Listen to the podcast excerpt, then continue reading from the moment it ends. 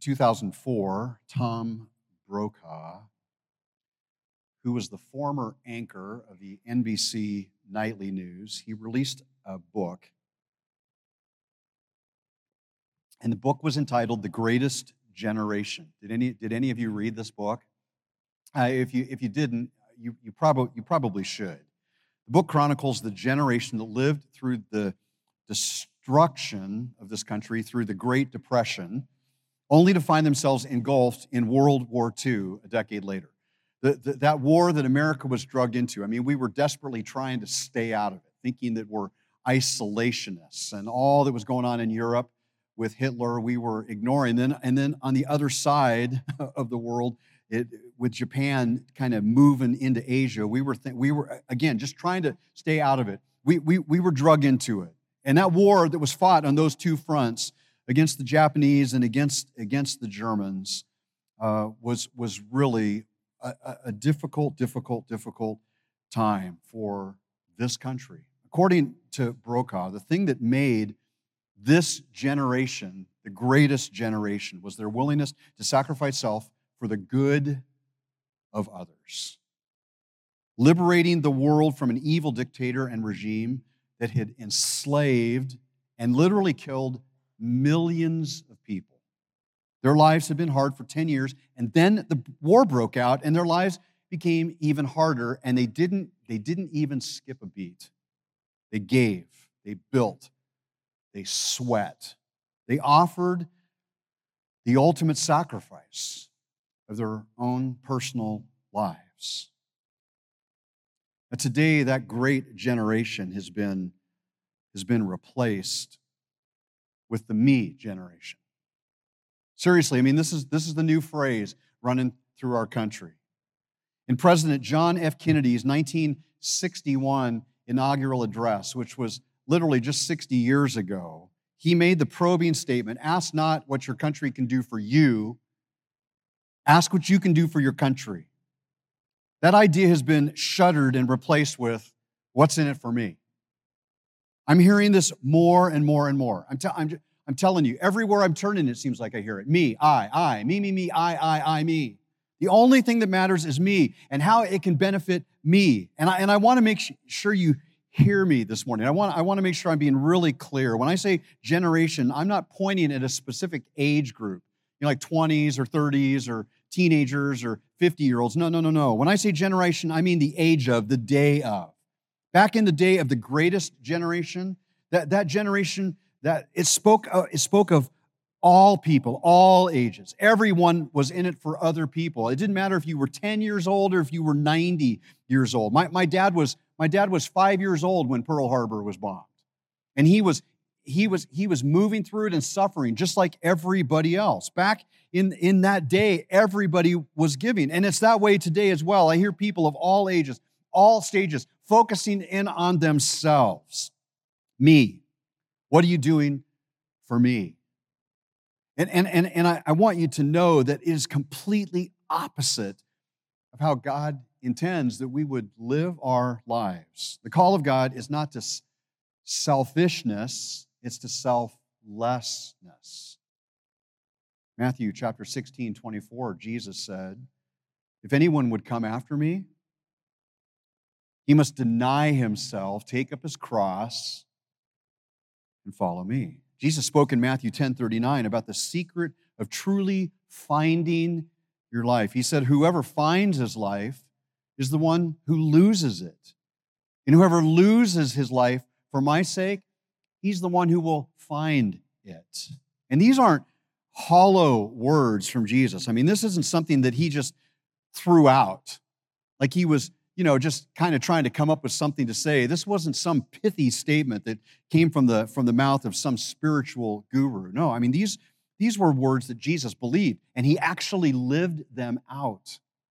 And because of that, the Apostle Paul lifted him up as a supreme example of how we all ought to be living our lives. In Philippians chapter 2, he, he was exhorting us by saying, Your attitude, the way that you approach life should be the same as of Christ Jesus, who, being in very nature God, did not consider equality with God as something to be grasped but he made himself nothing. He took on the very nature of a servant, being found in human likeness, and he humbled himself and uh, became obedient to death, even death on a cross. Why did Jesus do it? Because he was all about me, all about himself? No, no, no, no, no, no, no. Jesus, Jesus did it because Jesus was love. He loved me. He loved me enough to sacrifice himself. The call of God is sacrifice selflessness. My life truly takes on the character and quality that God finds pleasing when I choose that I'm going to lose myself and serve others. It is not about me. It's not about me. Would you, would you say that with me? It's not about me. Come on, say it again. It's not. It's not. And here's the truth, friends the focus of your life can clearly be seen in the way you pray. When, when it's all about me, then my prayers turned into, Lord, give me this, give me that. It's my long list of stuff that I want that will make me happy. Versus when I'm losing myself and I'm becoming selfless and I'm focusing where God wants me to focus on others, on His kingdom. And then it becomes all about you. Lord, show me how I can serve them. Show me how I can help them. Show me how I can encourage them. Show me what's best for them. When you pray, where do your prayers land? Is it all about you or is it more about Him? And Him meaning others or God? The Lord, His will, His heart, His desire.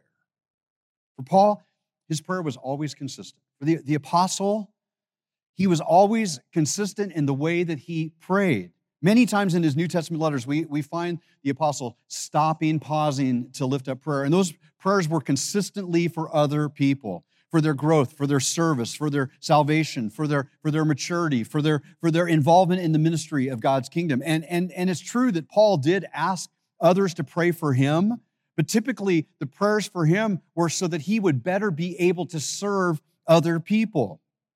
Lord, give me the strength to stand up, the courage to speak out, and the continuing desire to do your work and to focus on your work only. Paul followed the example of Jesus. He literally laid his life down, he took on the nature of a servant. And this morning we're continuing our study in Ephesians, and we're turning our focus to Ephesians chapter 3, verses 14 through 21. And for the second time in this short little letter, six chapter letter, Paul is praying he, he first prayed in chapter 1, verses 15 through 23. And that prayer was that the Ephesians would know some things, that they would be stamped into their heads, into their minds, that they would know God, that they would know their hope, their eternity, that, that they would know that they are that they are going to heaven, that their names are written there, and that they would know their power, the power that lives inside of them, that resurrection power. And now we move to the end of chapter 3, and Paul is praying again. He's praying that the Ephesians, Ephesians would get busy and live out. Prayer one was know some things. Number two prayer was get busy and do some things. And as we get ready to delve into this prayer, there are several things I want to encourage you to focus on. And the first one is this knowing is really not enough. Knowing God is not enough having some kind of knowledge of who God is and what He is and what He's about, that, that, that has never been the goal. Belief that God is real, belief that, that God exists, belief, belief in God does not constitute saving faith. Chapter 2 of James, verse 19, he, he says, You believe that there's a God? So what? Big deal. Good. Good for you. And even the demons believe that. Of course, the demons would believe that there's a God. They've seen him, they've been, been in his presence. They were at one time angels, they're fallen angels. They know all about God. So, is having some kind of belief or knowledge that God is real enough? No, it's not. God's call is to something much more than a statement of belief. The call of God has always been to a lifestyle. When you accept Jesus as Savior, He becomes your Lord. He moves into your life to direct your life. God is calling you to put your faith your belief into action. To live your daily faith out. And this is where Paul turns his thoughts.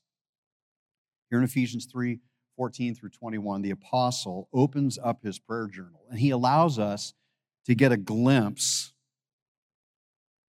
at the things that he was focusing on for the Ephesians. Three things I want you to see. And the first one is this the focus. The focus of Paul's prayer, the reason, for this reason. For this reason I kneel before the Father, from whom the whole family in heaven and on earth derives its name. Everybody who's a follower of Jesus, everybody who's in the kingdom, the family of God, who we, we all flow under that name. Paul is praying for us for this reason. And as Paul bowed down, the focus is on the things that he's already been saying. And the things that he's delivered to us are, are significant, they're important. Chapter 1, verses 3 down through verse 14, he's talking about how we've been blessed with every spiritual blessing in Christ. In Ephesians chapter 2, verse 1, he says, You were dead, dead in your trespasses and sins. In Ephesians 3, 4, he says, But because of his great love, because of God's great love for us, the God who is rich in mercy has made us alive with Christ. He's poured out his grace upon us. In chapter 3, verse 6, he's talking about the mystery has been revealed. And that's that mystery is that all people would be in the family of God. God didn't come for one group, for one societal group, for, for, for, for one group of people. He didn't come for the Jews. Jesus came for all people. God wants all people saved. That mystery has been revealed. And then Ephesians chapter 2, verse 14, Paul says, He himself is our peace. He came and he destroyed, he broke down the dividing wall of hostility that exists between people so that we could be built up to be the people of God. The first three chapters of Ephesians have simply and succinctly spelled out the heart of God. That God loves all people and wants them all included in his family. That has been the bulk of Paul's writing to the Ephesians. This is the heart of God. God actually wants it to happen. So God stepped out and provided the way for it to happen. Jesus and Paul, uh, Paul's lifted, lifting it up. He's bowed to pray, asking God to unleash it. Unleash it, Lord. Allow it to happen. Allow it to happen in this city, in, in, in Ephesus. And he would say the same thing right here in this city, in this church, in this place, in this community. Paul was praying that the members of God's family would join him in prayer for this great cause and then would join his ranks in getting the word out to every needy person in the world. That the world would hear the message of salvation and would, would, would turn, would turn in their relationship to God. But here's the deal, friends God's will for your life is subject to choice. And that's your choice. You have a choice. You're a free will being. And God will not drag you to a place that you do not want to go. And so God is calling you to accept His grace, accept His love, accept His mercy through Jesus. And uh, He's given you the ability to say no and to say yes. So Paul's interceding for the Ephesian Christians to be wrapped up in living out the heart of God to help bring people into this relationship, which leads to the second point of Paul's prayer, and that's intercession. Again, Paul has taken a moment to speak about the heart of God, and now he's interceding. He's, he's asking God to deliver attitudes and actions. He wants the Ephesians to turn to these specific things, to take them on. He's interceding for them. Now, when it comes to prayer, your, your, your prayer life really should consist of, of many different parts or facets. Prayer, prayer is like a beautifully cut diamond, has many, many different faces on it. It's all the same diamond, but many different faces, and prayer is that way. It, there are many different types of prayer that we all ought to be uttering. And and, and, and it, it, looks, it looks really something like this. When, when, we, when we pray, we should be including these different attributes into our prayer time with God. Praise. Always, always praise. In fact, you should begin with praise and end with praise. Confession. This is where you're speaking about the sin in your life and you're asking God to forgive that. Then, then you move from there into intercession. This is where you're lifting up other people and praying for their needs. It's not until you kind of get way down the list that you get into petition. This is where you're praying for yourself for your needs, for the issues in, in your life, from there thanksgiving. Pausing to say to God, Thank you. Thank you that you answered my prayers, that you heard them, and letting Him know that you recognize that He has gifted you with that blessing. There, there, there should always be a time where you're taking out God's word and reading it in your prayer time. Uh, the book of Psalms is a great place to read and, and, and, and read. Read to yourself. Read, read to God. Take some time to sing. Some of the songs that we sing here on Sunday morning, some of your other favorites that bring glory to God. And, and you, you, you, say, you say, but I, I, I'm not really good at singing. That's okay. The psalm tells us to make a joyful noise. So you just sing loud and you sing proud. And get in your prayer closet and let it, let it go. And then meditate. This is, this is where you take things that you've learned, things that you're knowing, th- words that you're memorizing out of God's word, and you're, you're, you're chewing on them, asking God to, to help you to understand, asking God to encourage you in, in your walk so you can do the things that He wants you to do. Listening, then, taking time to be quiet and focusing on all that God is wanting to encourage you with. And then again, ending with praise. Your, your, your prayer life should really in, include all of these things. Every time you sit down to pray, this should be what it looks like. The problem with prayer is twofold. First, for a whole lot of us, our prayers center on petition.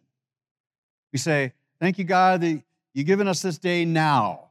And then the list comes out and we start. We start in the petition for ourselves, all the things that are wrong and all the things that we want, and we just lay it out in front of Him. And it's self, me, I, me, I, me, I. Give me this, give me that. The point is that it's easy for our prayer lives to, to focus in right here. It's easy for our prayer lives to germinate to this point right here and to focus down. And that happens because of the second problem in our prayer lives, and that's we really haven't died.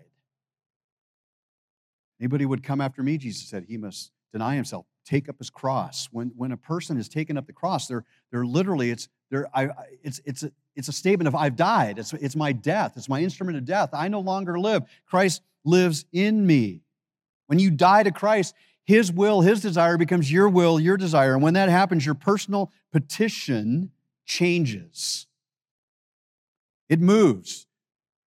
I remember being a teenager, you know, right here, petition, Lord, the, the, the guy that lived next door to us in Brea, California, he was like a 23 year old and he had a Pantera. It was a, you know, you know what Panteras are? A racing car. Lord, I could really use a Pantera like John. My petitions moved as, I, as I've grown to understand this. I, I've changed. My petition isn't so much about isn't so much about material things anymore as it is the Lord help me be more effective in leading my life the way that you would want it to be and helping others to know and leading this person to Jesus and being an example. When I die to myself, suddenly my personal petition is completely focused in the will of God. And that was the Apostle Paul. His prayers were centered in helping lead other people to the will, heart, and purpose of God. His prayers for himself were that he would be able to lead these people well. I mean, even when Paul's in prison, his prayers aren't, Lord, get me out of here. His prayers are, help me to be effective right where you've put me. Use me, Lord, to affect the people around me. And that is what we're reading about here in Ephesians chapter 3. This is Paul interceding for the Ephesians. He's praying that their lives will change change in the way that God would find pleasure with. And he, he lists three things. I want, I want you to see them. Paul focuses on three things. First, he says, May you be strengthened with power. And what Paul is praying here for is the moral fortitude to stand for God. I pray that out of his glorious riches he may strengthen you with power through his Spirit in your inner being, so that Christ may dwell in your hearts through faith. Now, it's no secret, God calls us to stand up. God's called you, He's called me to stand up in the world and make a difference, to speak the truth, to call people to the truth. In fact, the truth is that we will be held accountable to how we've done our job in standing up and speaking the truth. Way back in the Old Testament, there was a prophet by the name of Ezekiel. He's one of the major prophets. You can find him after the book of Psalms. And, and, and the word of the Lord came to Ezekiel, the prophet, to go and speak to the people of God and warn them of the ways they were on. And then God had these words to say in Ezekiel chapter, chapter 3, verse 17. He said, Son of man, Ezekiel, I made you a watchman for the house of Israel. So hear the word I speak and give them warning from me. When I say to a wicked man, You will surely die, and you do not warn him, or you do not speak to dissuade him from his evil ways in order to save his life, that wicked man will die for his sin, and I will hold you accountable for his blood. Now think about that. Ezekiel, I'm putting you here for a reason. And the reason is to stand up and speak. And I know your message isn't going to be a happy one, but you still need to stand up and speak. And if you refuse to do that, I will hold you accountable for all that comes. Now, if you read on into verse 19, God says, if you go and speak, if that person doesn't, doesn't choose to listen, then it's all on his head and he's going to die. Either way, he's going to die if he doesn't turn. But if you don't do the job I put in front of you, you're in trouble, Ezekiel. And the message, friends, is really simple. We cannot just sit back and watch the world go to hell. You, you just can't take a laissez faire attitude in life. You can't just shrug your soul, shoulders and say, oh, well, too bad for them. I guess someday they're going to find out. We're here to be light and to be salt. And that means we need to speak up about what's right. We need to speak up about what's wrong. We need to actively talk about sin, the sinfulness of mankind, and the solution, which is Jesus and following his way. And you know, like I do, that's no easy task, especially in a world that is completely flipped out and run off the rails. And I, I don't know a better way to describe our world than, than in those terms. If you, the, the, world is rewriting the moral code all around us. And it's demanding that Christians acquiesce. And if you don't, well, there's something wrong with you. You're shunned, harassed, even harmed. And so, so Christians all over are doing what they've been asked to do, which is close up their mouths, zip it up, put up their hands, and crawl under a rock. And as we do that, friends, our world is running deeper and deeper and deeper into sin. Christians are threatened to step back, and when we do, problems come. Problems come. And none of us want problems. And so we've stepped back. And then we've, we've misinterpreted the truth. The truth is that God asks us to respond in love. And so we've, we've determined that this means that we open our arms in love and just accept whatever is around us. So we've broadened our perspective. And we've pronounced all these things as normal and right and good. And friends, they're not. They're not okay. And here's the bigger picture it's not loving to keep your mouth shut. In fact, the most unloving thing that we could ever do would not be to tell the truth. In, the, in, a, in a world that's telling us to, to just accept all the changes in sexual morality, in a world that's telling us that it's okay to kill babies, in, in, a, in, a, in a world that it's okay to, that, that says, you know, if you're wrong, then you don't need to turn the other cheek. What you just need to do is pick up a brick and do damage in a world that's flipping all this on its head, when Christians just step back and say, you know what, not, not going to get involved, not going to do anything about that, that, that, there's nothing loving about that at all. Sitting back and watching the whole thing happen puts us in jeopardy with God, just like he told the prophet Ezekiel, speak up, Ezekiel, or you will be held accountable. The only option we have as Christians is to speak the truth. And you know, like I do, standing up Taking a stand demands strength, demands some intestinal fortitude. It demands some courage, some guts. And that's what Paul is praying about right here. He's asking God to strengthen us with power in order that we might stand up. To say what needs to be said, to always speak the truth. And here's the promise God has given us an infinite resource to enable us to stand, and that resource is the Holy Spirit. Back in chapter 1, Paul prayed that the Ephesians would, would know the power that is at work in their lives. The, the, the word power here that Paul uses is dunamis. It's, it's, it's where we get our, our English word dynamite. Paul says in chapter 1 that the power, the dynamite that brought Jesus from the grave, is alive in you today, and he's alive in you through the Holy Spirit. And Paul is now praying in chapter 3 that you will allow that power to strengthen you to stand up for God. The, the, the, the word power is oftentimes associated with, with the Holy Spirit. This was the promise of Ezekiel. In, in, Ezekiel chapter 36, verses 26 through 27, God is saying, The day is going to come, and I'm going to take your of stone, I'm going to remove it. I'm going to give you a new heart. I'm going to give you my heart. And then I'm going to take my spirit, God says, and I'm going to put my spirit in you, and my spirit will cause you, will move you, will help you, will give you strength and power to do the things that I'm asking you to do. And Paul leans into this promise several times in his writings when he speaks about having power to be the people of God. I've written several verses in your outlines here, and I want to encourage you to take them this, this week and read Philippians 2, Romans 8, Ephesians 6. And make sure you add in the words of Peter, the Apostle Peter, in chapter 2, verse 1 through, through 3, chapter, chapter 1, verse 3, when he says, His divine power has given us everything we need for life and godliness through our knowledge of Him who called us by His own glory and goodness. God has called you to stand up, to speak the truth. And while the task may seem daunting, you don't ever need to fear because He has given you the power to do the task that He's asked you to do. So, how should you respond? In faith. In faith. You can't actually see the power.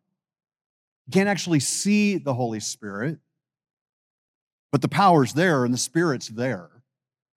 You accept it by faith. God has already given you the strength to stand. The world needs you to be out there standing up and speaking the truth, and you already have the ability to do it. It's already inside of you. You just need to trust that the promise is true. So, when does this indwelling take place? When do you receive the Holy Spirit? The, the minute you come to Christ.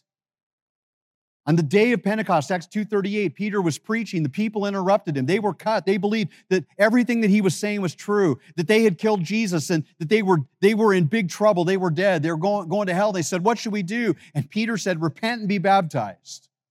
Repent, turn to God. Turn from your way and turn to God. Repent, be baptized, die. Die to yourself. Let your sins be washed away. And that's, that, that's exactly what he said. Repent, be baptized in order that your sins may be forgiven and you receive the gift of the Holy Spirit. The Holy Spirit is that first thing that happens to you when you come to Christ. Your sins are forgiven. You're, you're, you're imbued with the Holy Spirit in your life. Your, your job is to accept it, to accept the truth, have faith that is true. I have strength. I have power. I have the ability to stand up. Why? Because I'm so strong and powerful? No, I have strong, I have strength and power because the Holy Spirit is in me. Paul intercedes for the Ephesians. He prays that they will realize God's strength, God's power, and stand up for Him and proclaim the truth. And the second thing that he prays is that they could be rooted and established in love. That they would have the determination to allow their lives to be led by love. I pray that you, Ephesians 3:17, being rooted and established in love, may have power together with all the saints to grasp how wide and how long and how high and how deep is the love of Christ. And to know this love, to know it, this love that surpasses knowledge, that you may be filled to the measure of the fullness of God. I, lo- I, I, lo- I love the imagery here rooted and established in love. A bunch of you here are gardeners. Those words make total sense to you. When we're going to garden, the first thing we do is we take some seeds and we, we put them into the ground. Sometimes we'll even put them into some water and maybe some other objects in there to help. We, what's going to happen is the, the seed is going to is going to germinate and, and, and, and roots are, are going to appear. And those roots appear so that this, this, this plant, this bush, can be established, rooted, and then established. So it's rooted so it can grow to become what it is intended to, to be, to grow to maturity and produce the kind of fruit that it's supposed to produce. And God wants to work that same way in you. His heart is that you grow to be people of love, rooted and established. And so he, he takes steps with you. Four things I want you to know really quickly about love. First, love is, is, the, is the very foundational quality of God.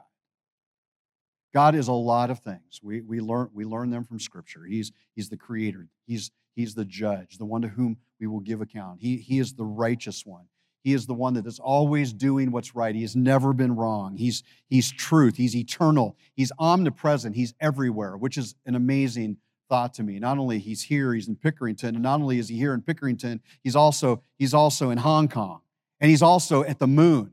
He's, he's kind of every place. He's holding it all together. He's omnipresent and he's omniscient. He knows everything and he's, immu- he's immutable. He never changes. God never gets to a point where he says, Oh, you know, I want to go a different direction, change my mind. He's faithful, he's good, he's merciful, he's gracious. But the quality that defines him, the quality is love. God is love. 1 John 4 16. One of my English major friends once told me that this phrase is a predicate nominative. Predicate nominative is a word or group of words that follow a linking verb and rename the subject. And that means the subject and these and these words in the predicate are really interchangeable. So what is God? He's love. Well, what is love? Well, love is God. They, they, they establish the truth about each other. Of all the qualities that stand out about God, love is the foundational quality of his person. We need to stamp that into our heads and move to the second point of focus in this subject of love, and that is that this defining quality of love needs of God needs to be in our lives as well. It needs to be the defining quality of our relationship with Jesus and others. Now that just makes sense. If God is loved, then the people who follow God should be like God. They should be loving. And God enables it to happen when the Holy Spirit enters our life at the point of salvation. He roots us and He establishes us to be loving. We received His love, and now the encouragement is that we would give that love, that we would follow the example of Jesus. The, New Testament is filled with commands that tell us we're to love, just like God. First John chapter 4, verse 8. Whoever does not love does not know God, because God is love. Colossians chapter 3, verse 12. Therefore, is God's chosen people, holy, dearly loved, clothe yourself with compassion, kindness, humility, gentleness, patience. Bear with one another. That means put up with each other. Bear with each other. Forgive whatever grievances you may have against one another. Forgive as the Lord forgave you. And over all these virtues, put on love, which binds them all together in perfect unity. You will never be these things until you get this foundation quality. Forgive, bear. but once I get love, it can happen. Jesus said in John 13, 34, A new commandment I give you love one another. As I have loved you, so you must love one another. Just as God has given us the power to stand truthfully and morally for right and for wrong, He's also given us His love. It comes to us in the person of the Holy Spirit. That Spirit is living inside of you. If you are in Christ, you already have the full measure, the full capacity of the love of God. The Holy Spirit doesn't come to you in pieces over your lifetime as you mature and grow. No, the, the, Christian life is not about getting more. The Christian life is only about releasing what's already there. Do you hear that? When I come to Christ, the Holy Spirit comes on me and I receive the full measure of the love of Christ It's in me. Now my job is to understand that. Which leads to the third focus of love.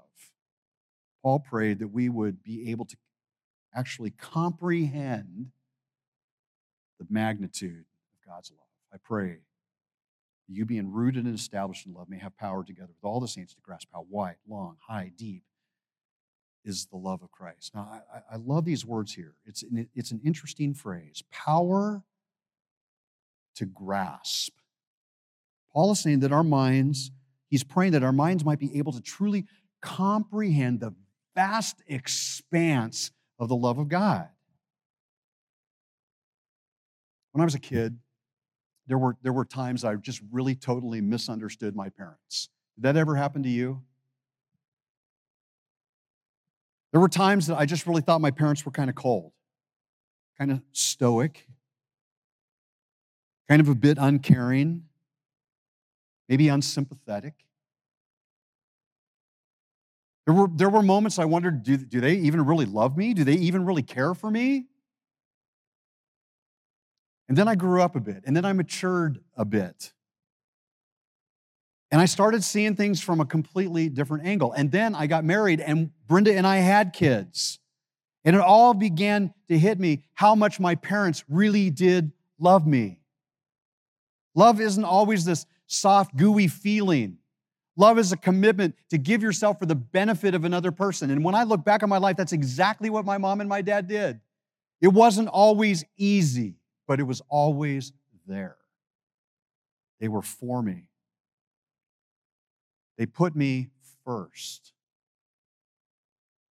They sacrificed their own well being.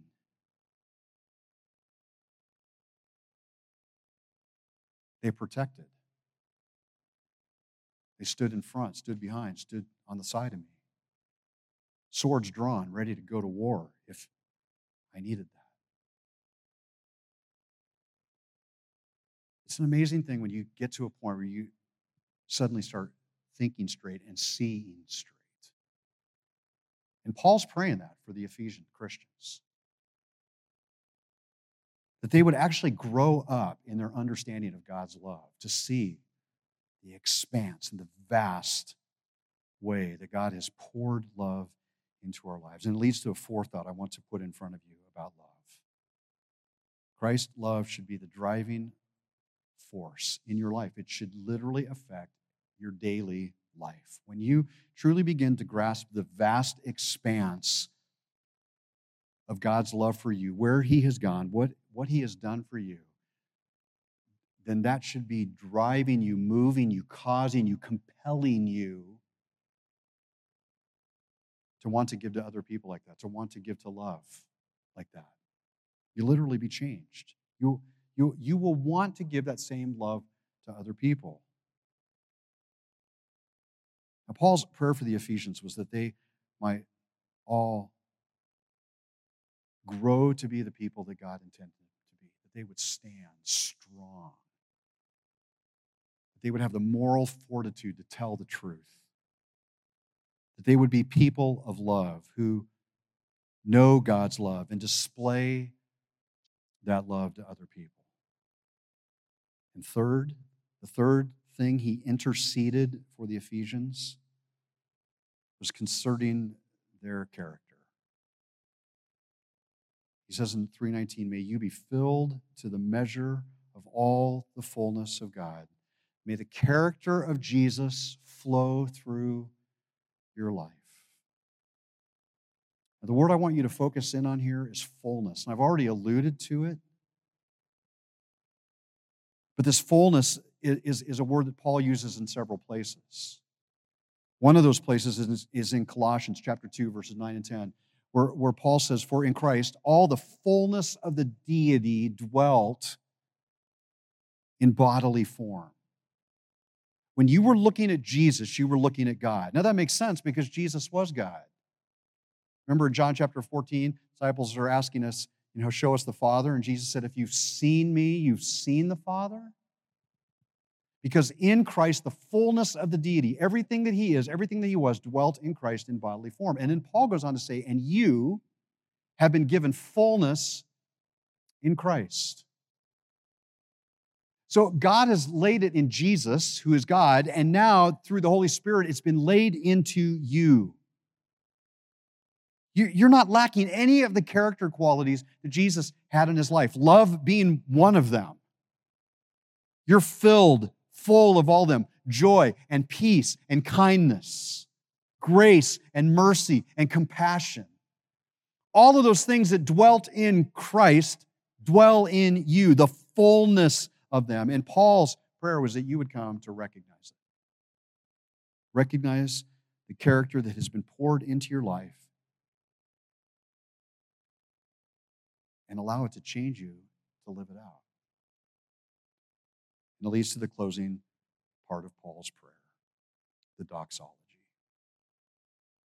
Giving God praise for all he has done and all he will do. You remember when I was putting up that chart of prayer that we begin with praise and we end with praise? This is what Paul's doing right here. He's ending with praise, his prayer. And if you want a passage of scripture to memorize, this is a great place to start. Paul says, Now to him who is able to do immeasurably more than all we could ask or imagine. When you take the word and the will of God and you say, I want to do that, and you this becomes your prayer to intercede for others, to petition for yourself. Father, may I be these be one of these people that is about your will and about your word and about your truth. And I I, I want to stand up and I and I want to be loving and I want to be filled with fullness. And when you start praying these prayers, asking, here's, here's to him who is able to do immeasurably more than all you could ask or imagine. God's able to take that prayer and multiply it to places that you never thought you could ever be able to go. To him be glory in the church and in Christ Jesus throughout all generations, forever and ever and ever and ever and ever. Amen. I want to make sure you notice two things here really quickly. All the work has been performed by the mighty hand of God. Now, to him, to him who is able to do immeasurably more than all I could ask or imagine, with his power that is at work within me. I become a tool, I become an implement to the word and to the will of God, when, when, when I submit myself to Him, when I die to myself. This is how you find your life. You lose it so it can become meaningful and purposeful. And the second thing I want you to notice is that, it, is that when all this happens inside of you, it should move you to just want to sing praise to God, to shout out to Him because of all that He's accomplished. back in the mid 90s. I found myself in the Los Angeles Memorial Coliseum. Promise Keepers was getting ready to happen. Any, any of you guys been to a Promise Keepers event? Yeah? The music pastor at our church, Stan Endicott, was in charge of uh, putting together a gospel choir. And he called me up and he said, I need you to be involved in this thing. There were about, there were about 30 of us. We ended up recording an album. It was like a really cool thing, but we were the backup choir for the Maranatha Praise Band that was playing. So I got to stand on the stage with these 30 brothers from all, from all tribes, from all tongues black, Hispanic, Asian. We were, we were all together. And we were standing on risers that was built on a big, big riser. And some of these guys were big guys, you know what I mean? And they had these big old voices. And they started, they started as we were singing and they're booming. I mean, I, was like being catapulted into the air as this is going on. It's a great moment as we're singing these praise songs to God. And I'm looking out at this crowd. I mean, the Coliseum holds 100,000 people, and, and it, the place was packed. And I'm listening to this voice cry out of these people that are giving praise to God. And finally, the, the worship leader stops. Goes, You know what? There's been all kinds of amazing things that have happened in this place. This, this, this stadium was built for the 1932 Olympics. And the 1984 Olympics was held there too. John F. Kennedy had given a, a, speech in that very place. All the athletic events that had taken place there, all the concerts that had taken place. And the guy was saying, Can you imagine the cheers and the applauding that have gone up from this place in honor and recognition of whoever it was on the stage that was performing that night. And he said, Wouldn't it be great if the greatest, if the greatest prayer and the greatest praise of all time that came out of this place happened right now from people who love God and the place, I mean, the place went on its feet. And the, and the yelp of joy and of praise to God that came out was out. I mean, it was like stunning because it was like a rush of wind that just went. And friends, that's what God wants out of us a life that stops to give him joy and honor. And that it would come from the people who know him and love him. May his love be rooted and established in you. May you be people who are steadfast to stand up and speak the truth in love. May you realize that the fullness of all that God is has been put upon you in the power of the Holy Spirit.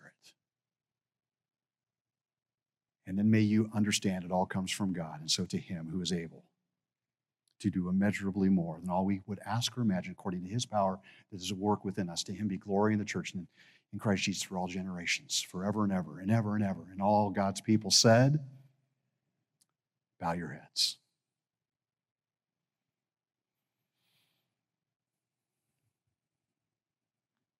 It's a lot to take in, friends. But the truth is, it's all present.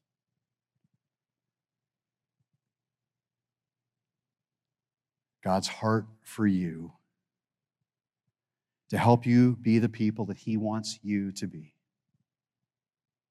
to enable you to do the things that He would call you to do. As his child, as his follower. It is already in you. So, Lord, I pray this morning you'll help us to see it, to believe it, to trust, to have the faith to know that it is so, and have the faith to step out in obedience that your name might be lifted up and that it might be praised.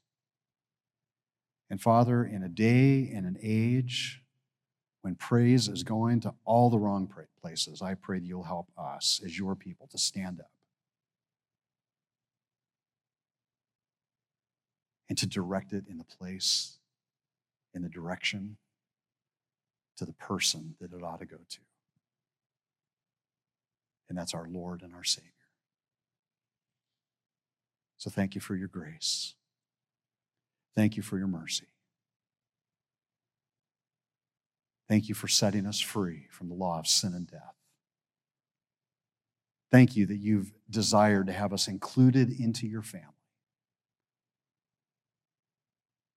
And Father, thank you that you've given us every tool that we need to not only be a part of your family, but to make a difference in your family and for your family and to encourage other people to join in with your family. We're grateful, Lord.